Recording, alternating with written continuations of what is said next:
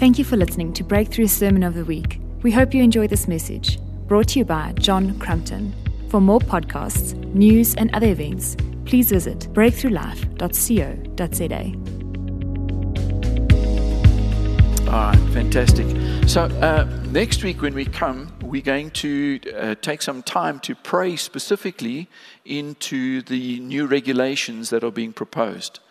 And so, uh, Jesus describes us as the church, which comes from the word ecclesia, which is the called out ones, which was a Greek word to describe the people who made decisions on behalf of the city. So it was the place of government. And so Jesus uses this known term, ecclesia, and he says, You are the ecclesia, you are the church. In other words, there's a realm of authority that's given to the church in terms of making decrees, declarations, and decisions.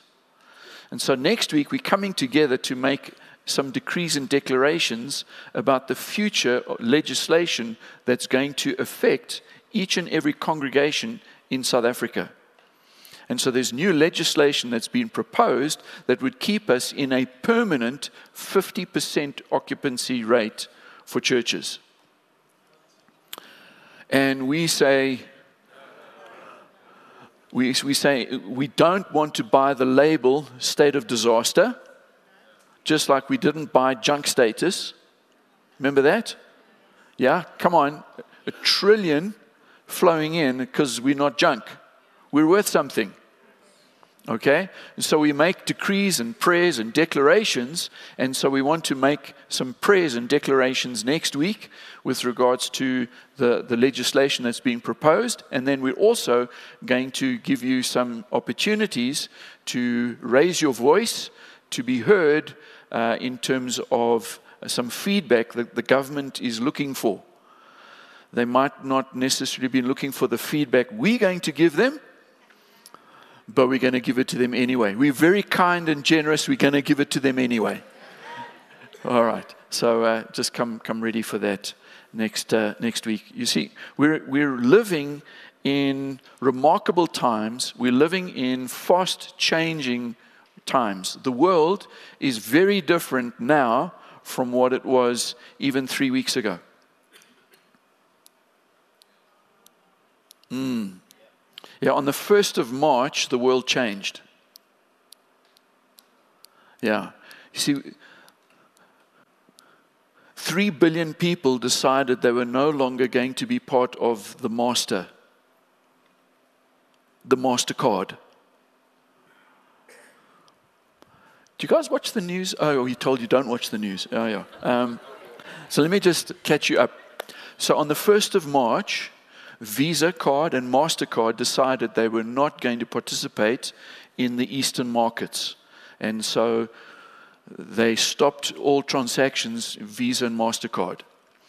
And so what happened immediately, Russia and China and India, which is 3 billion people, got together and they're on a new financial platform. In one weekend, the globe changed, and it's never going back. Nothing to be afraid of, just to recognize the world is changing super, super fast. And there were prophetic words that there would be shift and change, and everything that can be shaken will be shaken. There's a whole lot of shaking going on. But praise the Lord, He has put us here in sunny South Africa. It's amazing. I'm telling you, God's favor and kindness on us is extraordinary. Like there is not one single nuclear warhead that's pointed at Joburg.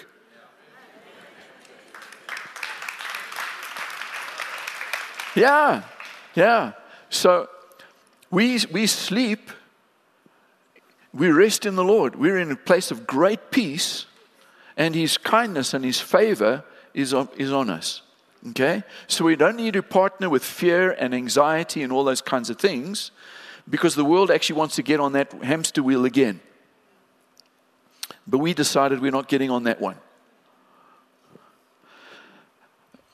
Let me try this side. We decided we're not getting on that one again. Yeah, we're, we're, we're done with fear. We're done with anxiety. We're done with those kinds of, of systems that want to bring, you know, oppression. And we want to trust the Lord that no matter what the circumstances, no matter what is at play, He is our Father. And He's a good Father. And He takes care of His children. So we look to the Lord more than looking to what's going on in the natural. While we do that, it is also wise, good for us to understand the signs of the times. It's like the tribe of Issachar, they were a prophetic bunch. To understand, to read the signs of the times, and to know what to do. So, the time, it's the time for rejoicing. It's the time for enjoying His peace and His favor and to walk in the good things that the Lord has for us. Yeah, so, so good. You know, that time of worship that we had this morning, just by way of explanation, was stepping right into what the Lord has for us as His people. Mm-hmm. And so we get, we get to experience a little bit of heaven on earth. So he said to his followers, Hey guys, here's a really good way for you to pray. Our Father, it's like not our boss or our judge or any of those things, our Father relationship. Yeah? And not distant, remote. No, family, our Father who is in heaven. Hallowed, honored, worshiped, glorified, magnified is your name. May your kingdom come and your will be done on earth as it is in heaven. Yes? True prayer. Yeah? So we're praying that the kinds of things that are going on in the heavenly realms actually break into this realm.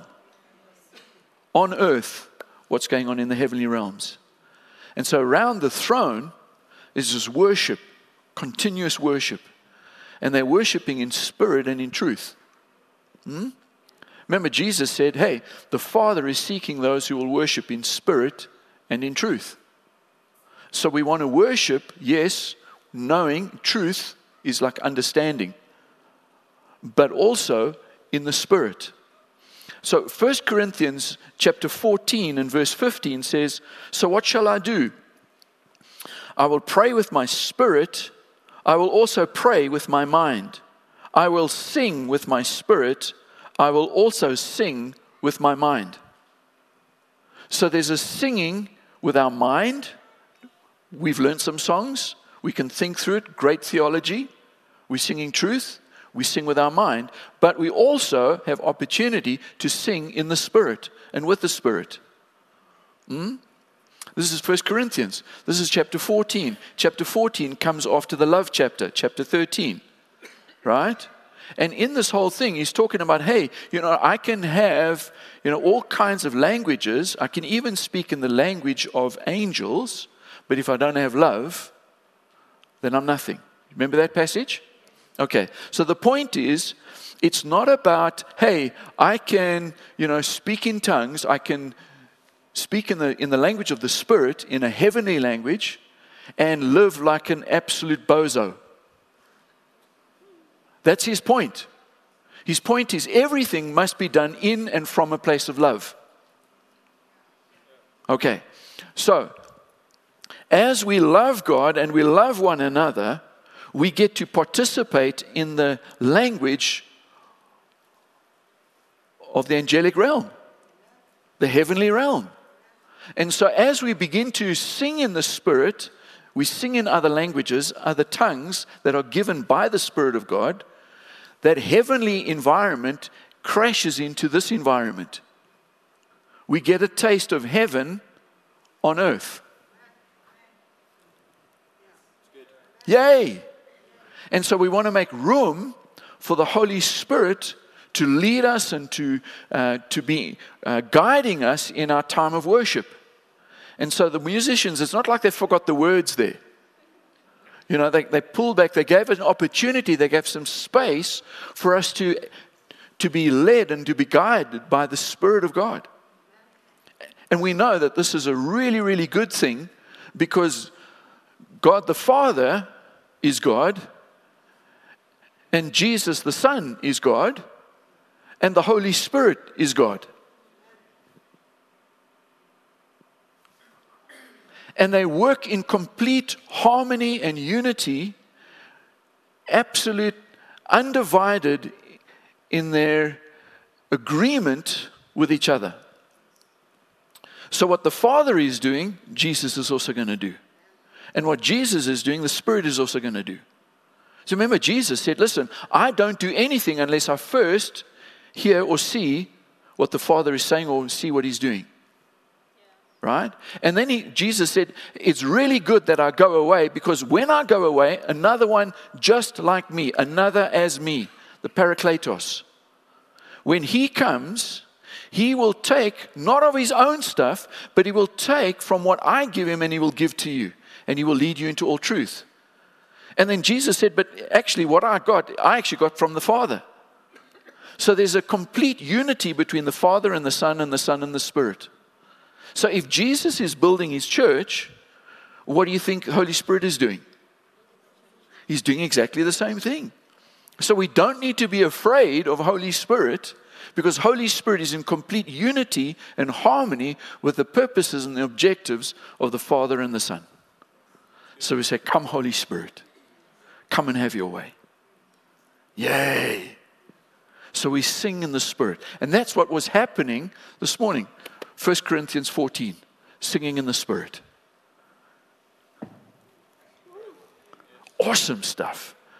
Little, little foretaste of that heavenly realm crashing into this realm. And Jude, he says, you know what, guys? Actually, when you pray in the Spirit or you sing in the Spirit, when you're in the Spirit in that way, you build yourself up. Something happens on the inside. There's a strengthening that comes to you in and by and through the Spirit when you are engaging in the language of the Spirit. So there's a benefit. I mean, we're coming to worship Him, but as we do it, I mean, God's always the giver. So we come to bless Him and to worship and to honor Him. And as we do that, there's an exchange that takes place. That's why when we, when we leave an environment like this, we always leave better than when we came. Always. We're much more energized. Come on, how many of you, you've come into an environment and you just dragged yourself in? You're kind of, oh, I really don't feel like it, but if I don't go there, John's going to be asking, like, where were you? The community connect group, kind of like, oh, okay, you away for the weekend again? This is like three weeks in a row, but yeah because we care for each other. That's what family does, you know. If you don't pitch up for supper, like I check with the family, like, are you okay? You missed supper. You do that in your own family? Your kids go missing? Yeah, you check up, like, are you okay? You missed a great meal, you know. It was amazing. We had lamb.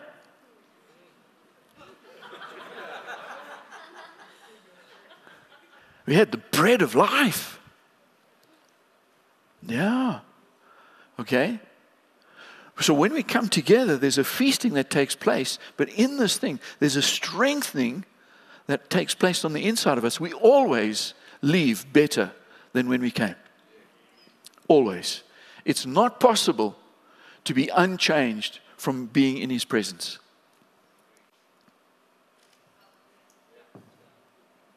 Oh, I'm going to preach myself happy this morning. Okay. So, I do actually have a message for you. Would you turn to Acts chapter 3? All right. Acts chapter 3.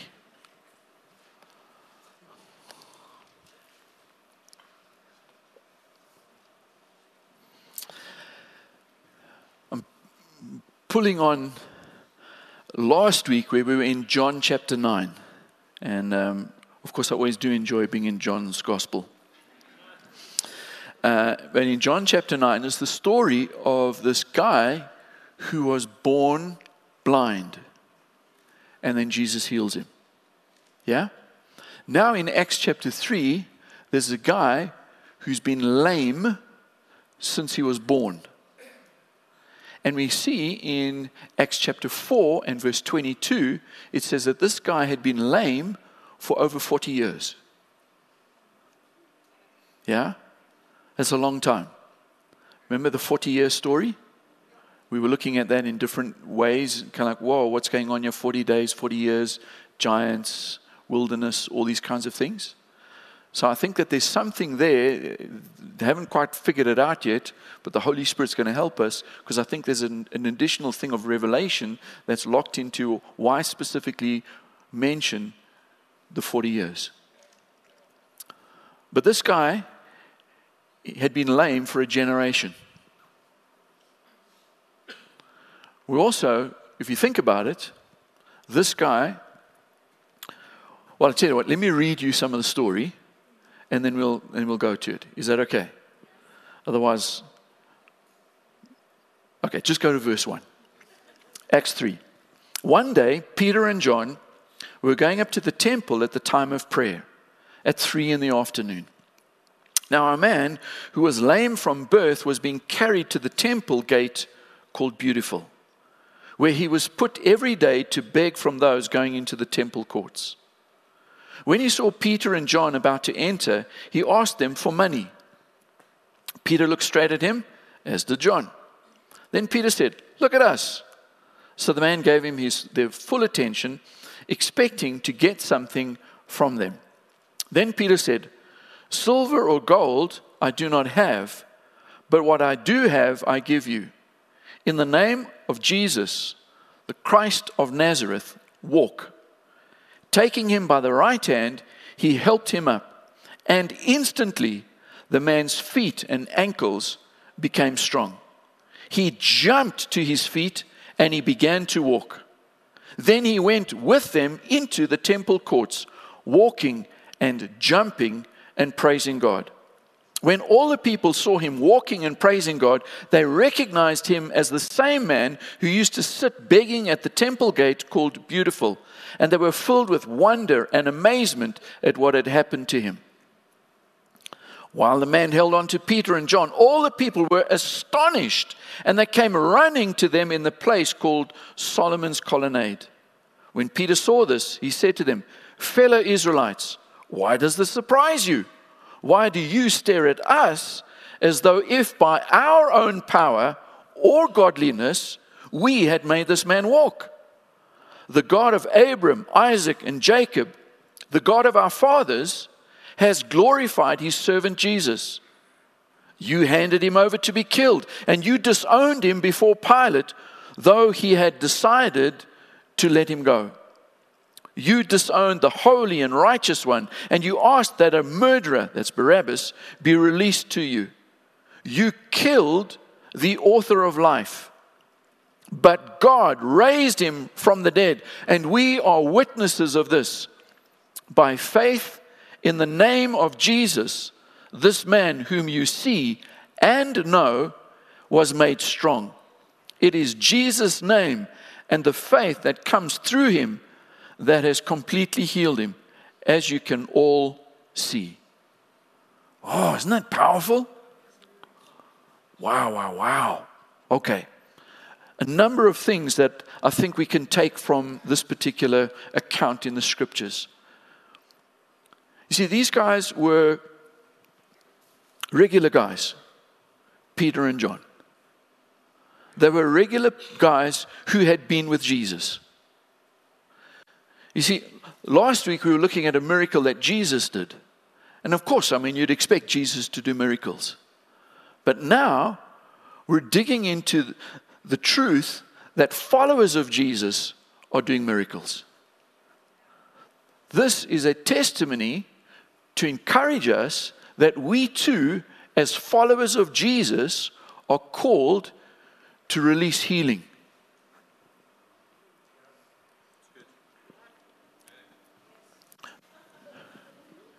You see, we are made in the image of God.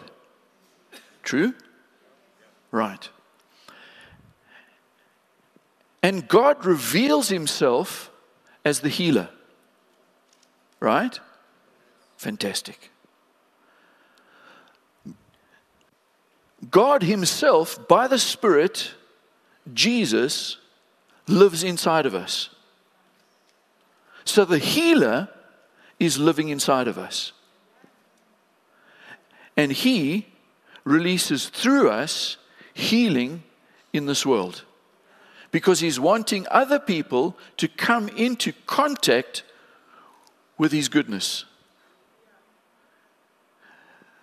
We are to reveal who he is his image, he's the healer, and we represent him. We represent him as we represent him to the world, and they see something of him in us. And he's the healer, and so we're carrying, if you like, the healer inside of us everywhere we go. And every now and then, healing leaks out of us. Yeah? We're here to infect the world. We're here to change the world. We're here to give them a touch and a taste of who he, he, he is, his goodness. Okay? So, James and John, as, as uh, I was going to say, as, as, as, as good preachers, they said, We don't have any money. but that's not true anymore. That's not true. I'm so glad that's not true. I'm so glad the church of Jesus Christ has come to a better place of maturity. Yeah? I was going to say, my poor dad, when he was a, a minister way back in the day, he, one of the, the pastorates that they went to, there was a, it's like a, a board and uh, the heavyweights, you know, and they, they said, you know, God will keep you humble, and we will keep you poor, and between us and God, we'll get you to heaven. So the mentality of long ago from religion was that to be properly holy, you have to be poor. Praise God that we've corrected that thing. Because that mentality is pointing to a bankrupt father who cannot take good care of his children. Come on, man, that's a nasty thing. Yeah? Religion always wants to pull down and tear down, but life wants to build up. Apparently, he said, I've come that you might have life and life more. That's a little clue there. Yeah. Okay. So, these guys, they're carrying something that's worth much more than money.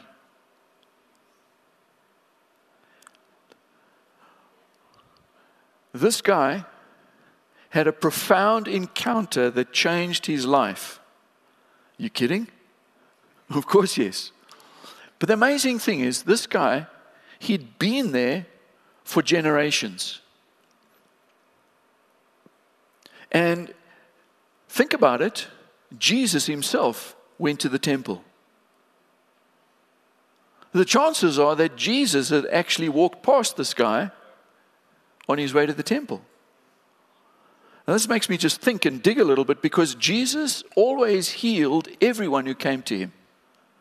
Jesus had a 100% healing record. So, was it that this guy didn't want to reach out for healing? I don't know. You know. Did Jesus use a different gate to get into the temple precinct? Don't really know. But it's interesting. Perhaps, maybe Jesus left this guy so that one day God's glory would be seen. That he left something. I mean, he could have done it all, but he actually leaves things for us to do. He doesn't need us, but He uses us. Isn't that awesome? Yeah? Listen, He can supernaturally, sovereignly just zap, and every sick person on the planet would be healed. He's God. He could do that. But He chooses to partner, to co labor with us as we look to Him and we follow Him, and He works through His people. Oh, my goodness, that you would use us. That's astounding. But he chooses to do that. That's absolutely magnificent, yeah? So, these guys, they release healing, and instantly, you saw that in the, in the text, yes? Instantly, his feet and his ankles were healed and were strengthened. Love that. You know, we want to trust the Lord that we're going to see healing take place, dramatic healings, and it will be instantaneous. We're good with a slow recovery.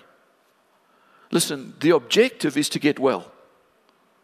So, whether you're using medicine, doctors, hospitals, fantastic. The objective is to get well. Right? Yeah. Yes, the objective is to get well. So, God has blessed us with some really clever people who work in the medical field, and they're not enemies of God. They're actually co laboring to see healing come on the planet. Doctors are friends.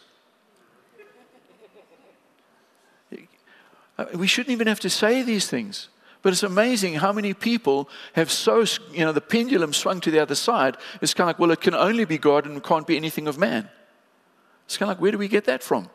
That's crazy theology. That we should exclude what God has put inside of people that they could live out their very passions and their giftings to actually bring glory to Him through what they do. Yay for doctors. Yay for medicine. Yay for healing. The objective is to get well. All right? So, this guy, very interesting. He'd been there begging for 40 years.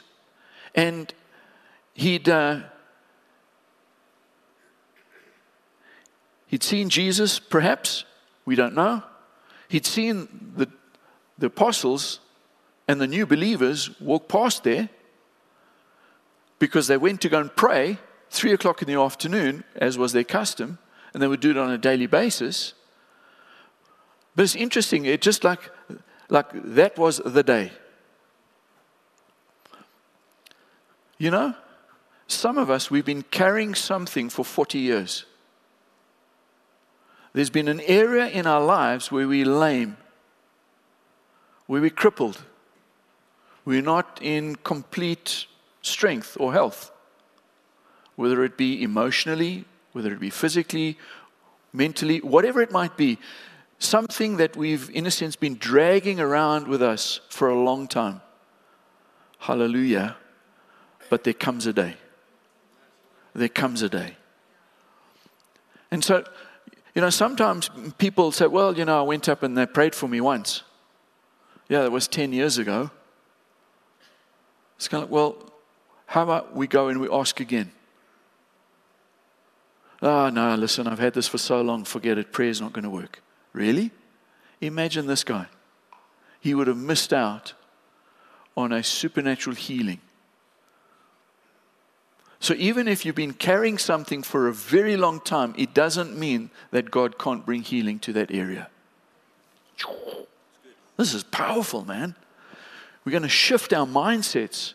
You know, sometimes we've been praying for something for, you know, again and again and again. And we almost want to kind of pull back and say, well, you know what, maybe God doesn't want to do this, or maybe can't, God can't do it. No, no, that's a lie from the enemy that's wanting to steal our faith, our trust, and our confidence in the Lord that His power is more than capable of bringing healing and freedom. This is a beautiful testimony. This guy had been there right there, like at the temple, the place where God said, I will put my name, I'll put my presence there. He went there 40 years or so. I mean, we don't know when they first, you know, started carrying him there.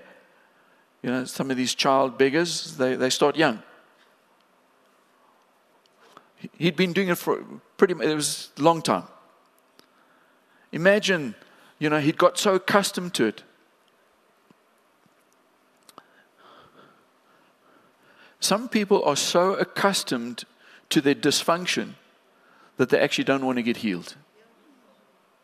Their identity is in their dysfunction. And so there's, there isn't the faith to actually go beyond and to imagine a new or a different world personally. I was telling uh, the first service a story from, from my dad uh, in, the, in the 60s. He uh, supernaturally, the Lord broke into, into their lives, and, and, and a healing revival broke out in, in the early 60s. And just the most astounding and profound healings that took place. One of them was this, uh, this particular guy worked for the harbor in Port Elizabeth. Uh, we as a family, we grew up in East London, but this was pre that year. I wasn't even a twinkle in my dad's eye when this was, you know, he was still a young man. And uh, before he was married as well. And um, so the, the guy involved in human resources for the, the port in Port Elizabeth uh, had been working on a particular case. I think it was about three years, getting all the documentation because somebody needed to be boarded, you know, put on early retirement, but with full benefits.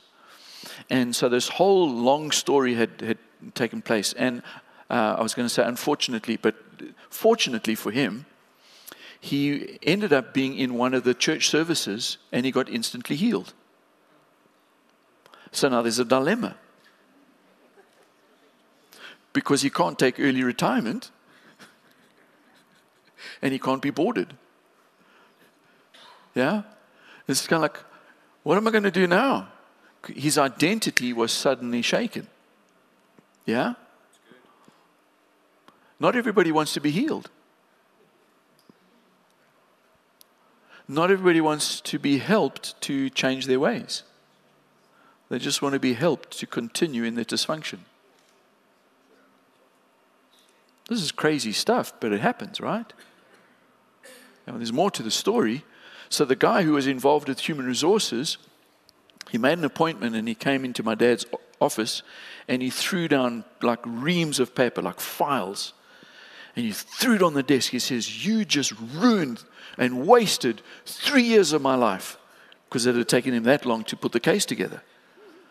It's kind of like, What? He says, Yeah, this guy got healed you know, and how did he deserve it? Meanwhile, my wife, who's a saint, has been bedridden for three years.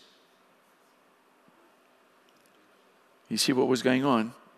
His anger and his bitterness against God because his own wife didn't get healed. But this guy, who should have been boarded, not, you know. So they prayed. I don't know if he was a believer, but anyway, they prayed. Story goes, when he went home, couldn't find his wife. She wasn't in bed. She'd been bedridden for three years. They found her hours later. If, the sto- if I remember the story correctly, she was wandering around, still in her nightgown, wandering because she had suddenly been healed the moment that they prayed.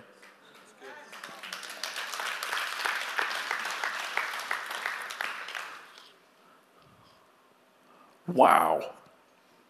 Can you say wow? Exactly. You see, that was the response of the people.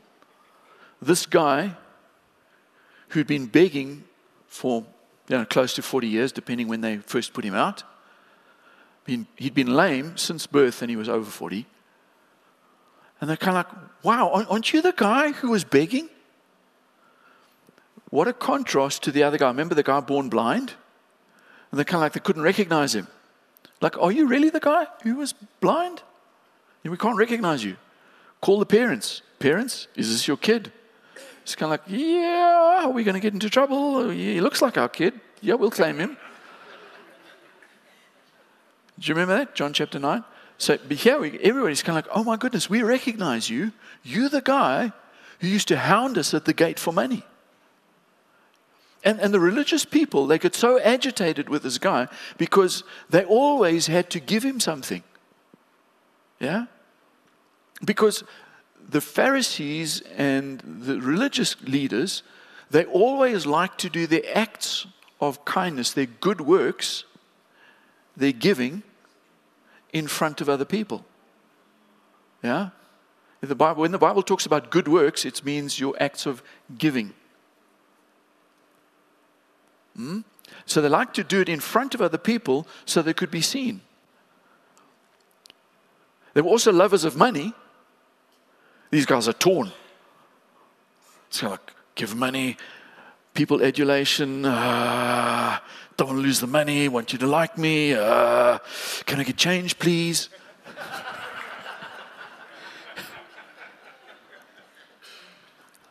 These guys are taunted by this guy who's there all the time. And so they recognize. And so this causes a great commotion. We'll come back to this next week, I should imagine. But the Sadducees are absolutely like freaked out by this because they don't believe in the supernatural. Come on, there's so many people who don't believe in the supernatural.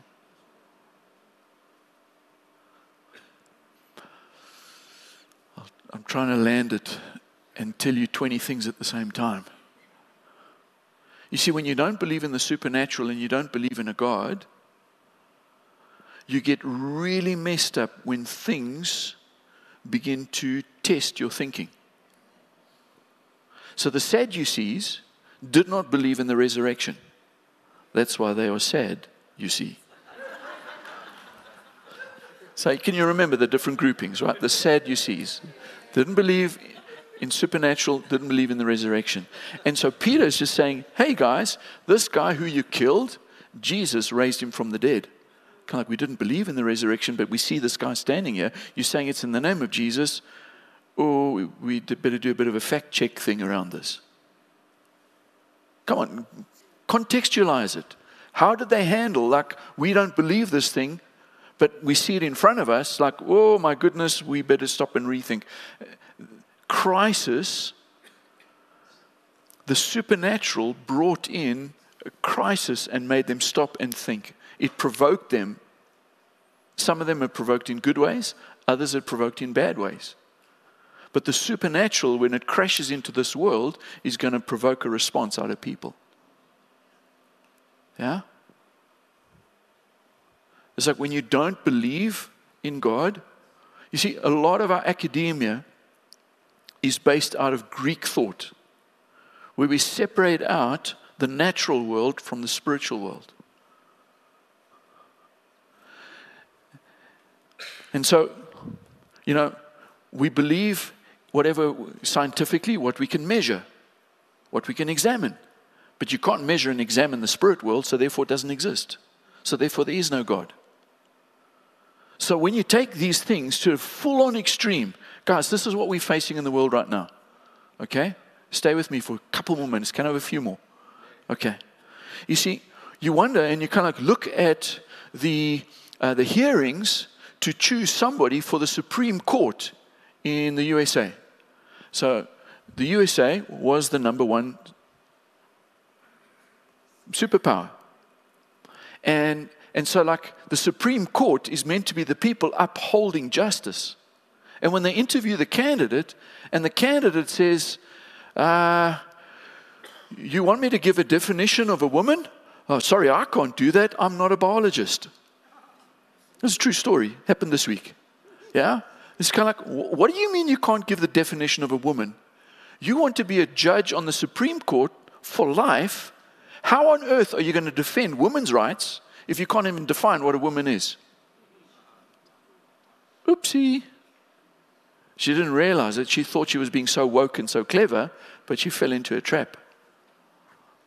Now, probably she still will be nominated to the Supreme Court. But sometimes the Lord allows a civilization to go to an extreme so they can actually inherit and get everything that they were pushing for.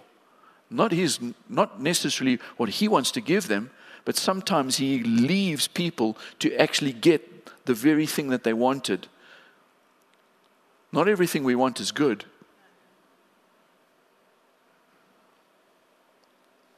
So you get to a place like actually we can't even tell male, female, woman, we don't know. Why? Because we don't have place and space for the spirit realm. Just want to measure scientific So therefore, we got no place for God. Therefore, we got no place for made in the image of God. So now we just make it up. We just came from primordial soup and we just evolved into this thing, and you know, we just don't even know what we are anymore.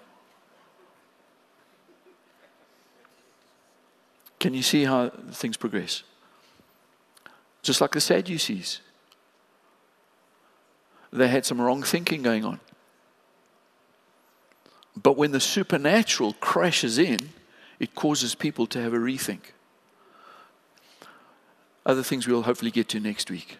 But the people are astonished, they're astounded. Kind of like, but Man, we've seen you here for 40 years begging, you were crippled. How is it that you are now leaping and jumping and praising the Lord like from one moment to the next?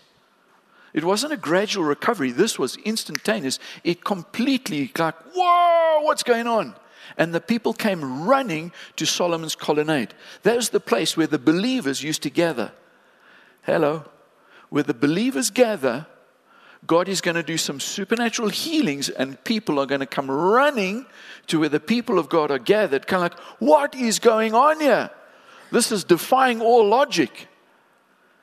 And then the message about the Messiah can be given. And we can confront people's wrong thinking because they didn't have a grid for it, like the Sadducees. But we see the evidence in front of us. Oh my, I better change the way I think. Yes, that's called repentance. Repent is change the way you think. Yay! It's a time and a season of repentance and refreshing. And the Lord is going to release supernatural miracles in and through the body of Christ to grab hold of people's attention. They've been lame for a generation, and it's time to get healed. Amen. Won't you stand?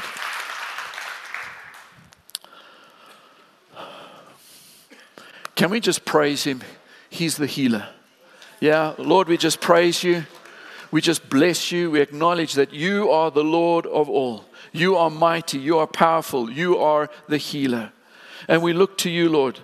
We thank you, Lord, that you are doing great things. And even in our day and in this time, with so much turmoil in the world, you are crashing in and you are making those things that are crippled and lame, you're causing them to be healed and to be strengthened. And so we're asking, Lord, that you would begin to work in our hearts and in our minds and cause us to have a hunger to yearn for these same things to take place in our day, in our time, in this place. Thank you, Lord, that prophetically we declare many multitudes are going to come running, looking, because they're astounded, they're astonished at what the Lord is doing. So we say, Lord, do it again in our day and in our time. Would you work powerfully? Thank you, Lord, that you use ordinary people in those days and you still use ordinary people today. Thank you that you've called us as ordinary people. You're calling us to co labor with you, to partner with you, to see things shift and change in this city and in this nation. So we say, Here we are, Lord. Use us. And would you be the one to receive all the honor and all the glory? So as we go from this place, we're asking, Lord, for your healing to come and to break into our lives, firstly and then through us to our families, to our work colleagues, our friends. Lord, let the supernatural break out in Joburg, even from this week. Whole nother level, Lord. Thank you, Jesus. Lord, we thank you that you released peace into our hearts and our minds, even through our worship today. Thank you that you've lifted off anxiety and depression and oppression. Thank you, Lord, for freedom we ask that that peace would flood our hearts, fill our minds. There's no place for lies, intimidation, and anxiety. We're so filled with your peace. Thank you, Lord, that you are a good Father. may your provision be our portion for each family in this week and in the months to come. So we give you praise, we give you honor. And all God's people said, Amen, amen, amen. Let's praise the Lord. Hallelujah.